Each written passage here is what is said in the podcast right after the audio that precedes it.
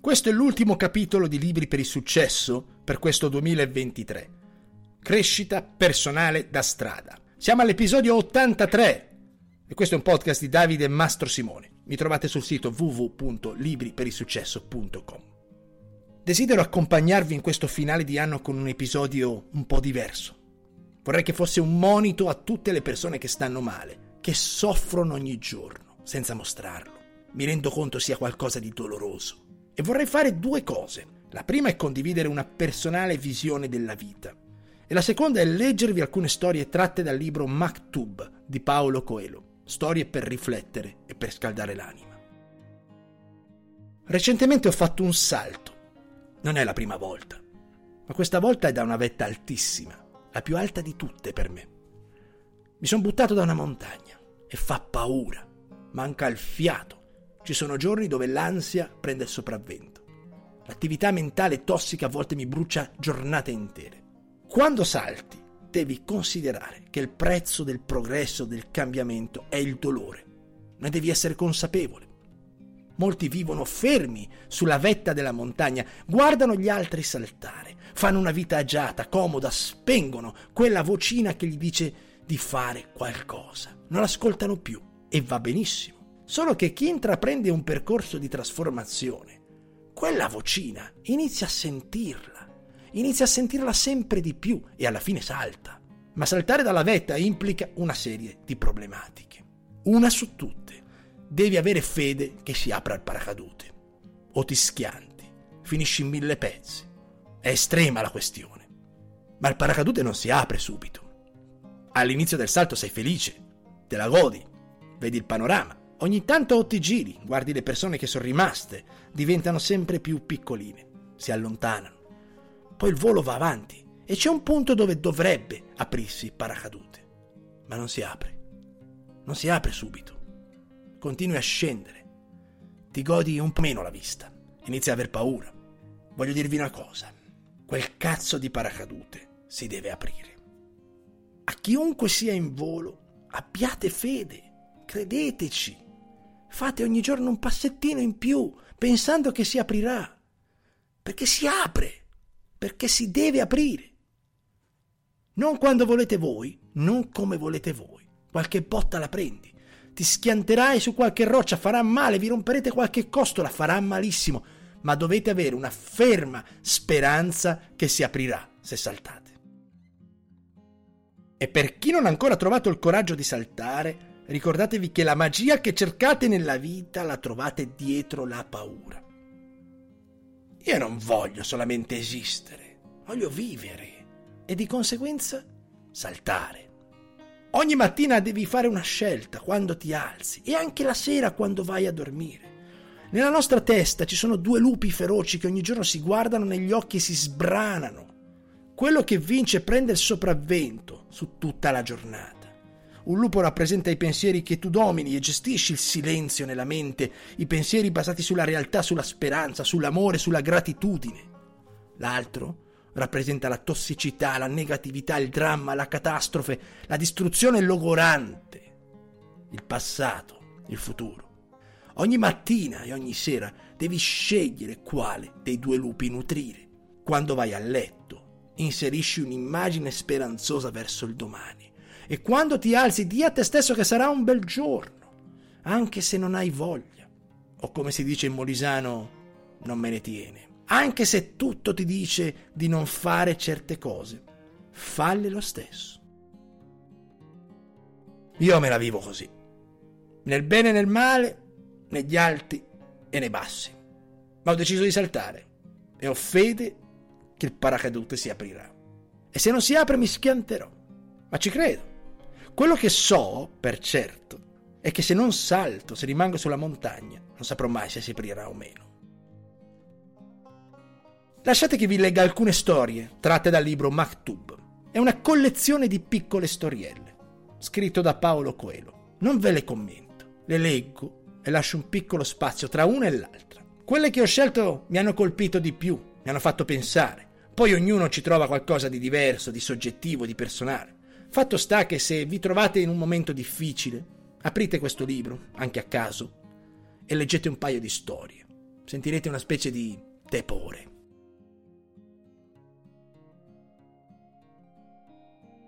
Dice il maestro, quando sentiamo che è arrivata l'ora di cambiare, rivediamo inconsciamente il film di tutte le sconfitte che abbiamo subito fino a quel momento.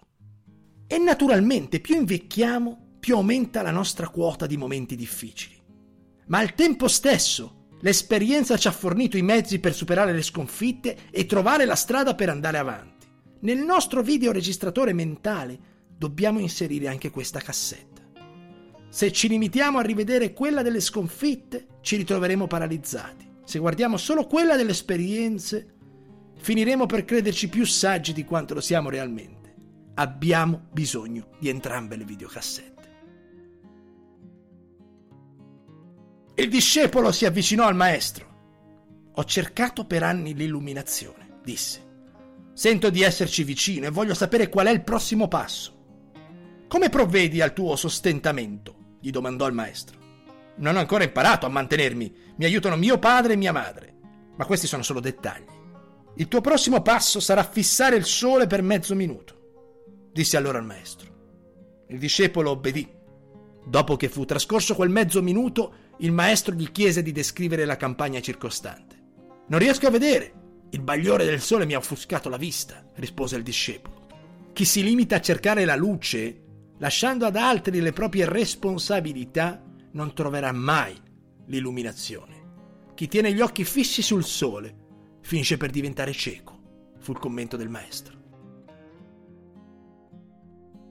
Maktub vuol dire è scritto per gli arabi, però è scritto non è la traduzione più fedele perché per quanto tutto sia già scritto, Dio è misericordioso e ha usato la sua penna e il suo inchiostro soltanto per aiutarci. Il viandante si trova a New York. Si è svegliato da poco ed è in ritardo per un appuntamento. Quando finalmente riesce a uscire dall'albergo, scopre che la sua auto è stata rimossa dalla polizia.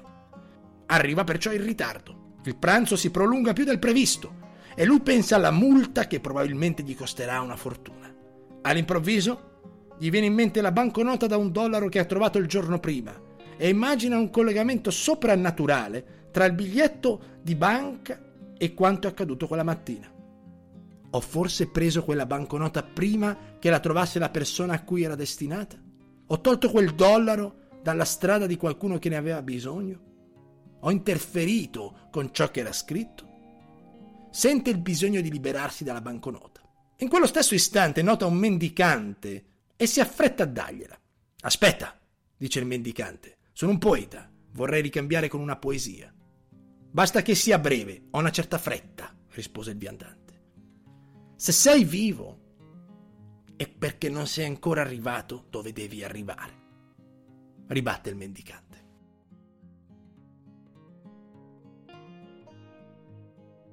Il discepolo disse al maestro, ho passato gran parte della giornata assalito da pensieri che non avrei dovuto avere, desiderando cose che non avrei dovuto desiderare facendo programmi che non avrei dovuto fare.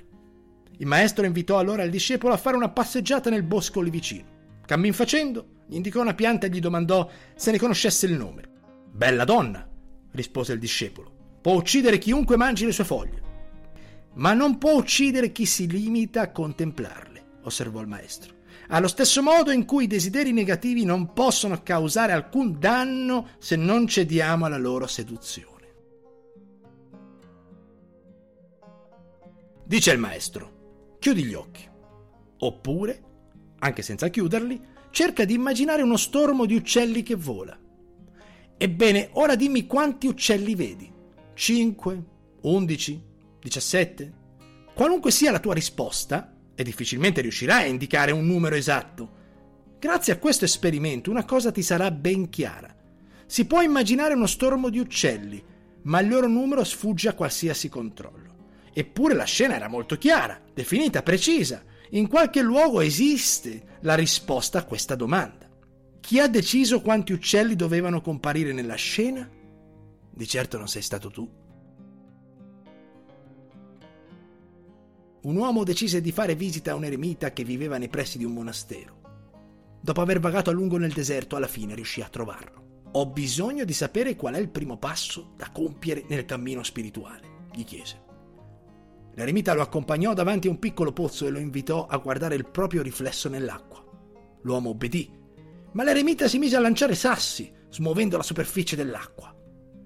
Se continui a lanciare sassi non riuscirò a vedere bene il mio viso, disse l'uomo. Così come all'uomo è impossibile vedere il proprio volto nelle acque turbolente. Non si può cercare Dio se la nostra mente è assillata da questa ricerca, disse l'eremita. Questo è il primo passo. Dice il maestro, mio caro, devo darti una notizia di cui forse ancora non sei al corrente. Avevo pensato di addolcirla, tingerla con toni più brillanti, attenuarla con promesse paradisiache, visioni dell'assoluto o spiegazioni esoteriche. Ma anche supponendo che tutto ciò esista, non risolverebbe nulla. Fa un respiro profondo e preparati. Sono obbligato a essere diretto, franco e ti assicuro che sono assolutamente certo di quello che ti sto dicendo. È una previsione infallibile senza alcun margine di dubbio. La notizia è che tu morirai. Potrebbe succedere domani o fra 50 anni, ma prima o poi morirai, anche se non sei d'accordo, anche se i tuoi piani sono diversi. Pensa dunque attentamente a cosa farai oggi, domani e per il resto dei tuoi giorni. Un esploratore bianco, ansioso di raggiungere la propria destinazione nel cuore dell'Africa, promise compensi più alti ai portatori indigeni affinché procedessero più speditamente. Per vari giorni i portatori accelerarono il passo. Un pomeriggio, però, si sedettero tutti a terra, depositarono i carichi e si rifiutarono di proseguire. Per quanto denaro offrisse loro, gli indigeni non si muovevano. Quando alla fine l'esploratore chiese ai portatori il motivo di quel comportamento, ottenne la seguente risposta. Siamo andati troppo veloci e non sappiamo più cosa stiamo facendo. Ora dobbiamo aspettare che le nostre anime ci raggiungano.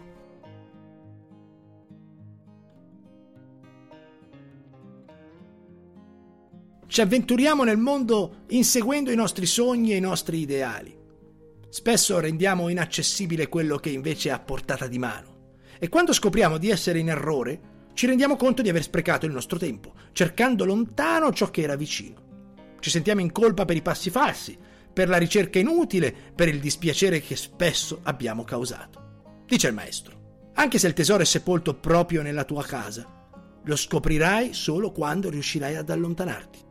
Ci sono alcune cose nella vita su cui sembra sia stato apposto un timbro con la scritta capirai il mio valore solo quando, dopo avermi perso, riuscirai a ritrovarmi. È inutile ostinarsi ad abbreviare questo cammino. Un domatore di circo riesce a tenere prigioniero un elefante adottando un semplice stratagemma. Quando l'animale è ancora cucciolo, gli lega una zampa a un tronco di un albero. L'elefantino cerca invano di liberarsi e finisce per abituarsi all'idea che il tronco è più forte di lui. Diventato adulto, nonostante sia dotato di una forza straordinaria, basta legargli una zampa a un bastoncino e lui non tenta neppure di liberarsi, perché ricorda di averci già provato infinite volte senza riuscirci. Come gli elefanti, anche noi siamo legati per i piedi a qualcosa di molto fragile. Ma già che fin da bambini ci siamo abituati al potere di ciò che ci è stato imposto, non osiamo fare nulla. Eppure basterebbe un piccolo gesto di coraggio per scoprire tutta la nostra libertà.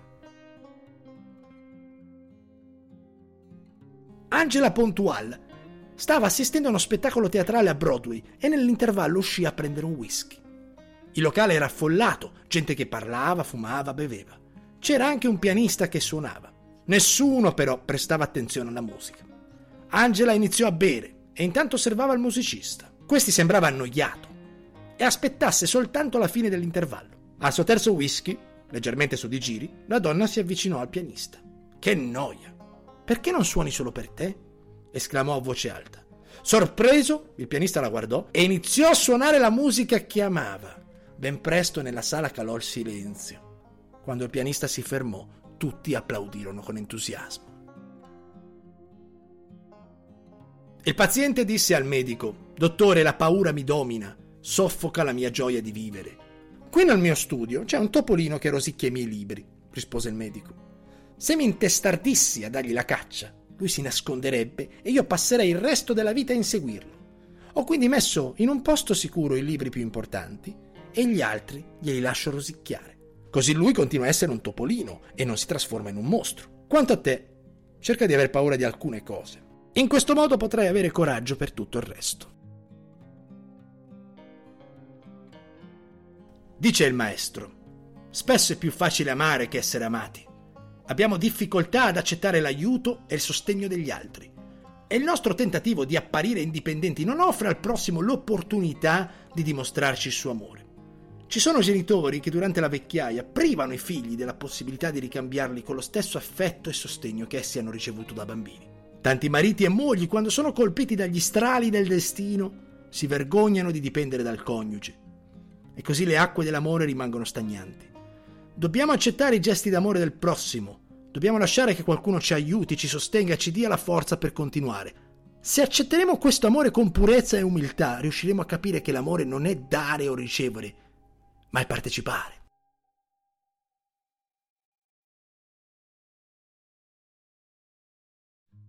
Un racconto di fantascienza parla di una società in cui quasi tutti sono nati già preparati per uno specificato compito. Tecnici, ingegneri, meccanici.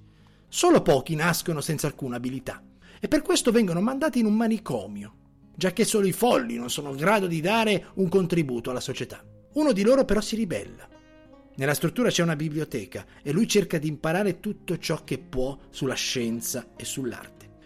Quando crede di aver raggiunto una certa conoscenza, decide di fuggire, ma viene ripreso e condotto in un centro studi fuori città. Benvenuto, gli dice uno dei responsabili del centro. Quelli che ammiriamo di più sono proprio coloro che sono stati obbligati a scoprire la propria strada. D'ora in avanti potrai scegliere cosa fare, perché è grazie a persone come te che il mondo riesce a progredire.